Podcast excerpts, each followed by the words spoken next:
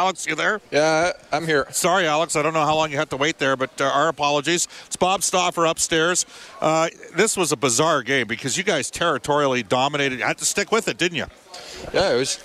I was listening to you guys actually. Uh, uh, you guys were right. It was kind of a weird game. Like we're getting some great A opportunities, and no, both goalies actually played really well. I think we outshot, outshot them by you know a good majority of the game, but. Uh, Mikko made some some big saves at key times, but um, they scored two weird goals. One off the end board, and the other one was kind of you know bad off the air. Nice play by them, but how many times are you going to see that? So, uh, kind of a weird game, but um, they're not all pretty. Uh, 82 games in the season, and uh, you got to find ways to, to grab points and uh, it's a good way to start the road trip for us. You're on a heater offensively, but as I recall, your first full year in the NHL with Dallas, you got off to a, a hot start as well. And sometimes you're just feeling it. And right now, both uh, Leon and Connor are finding you, aren't they?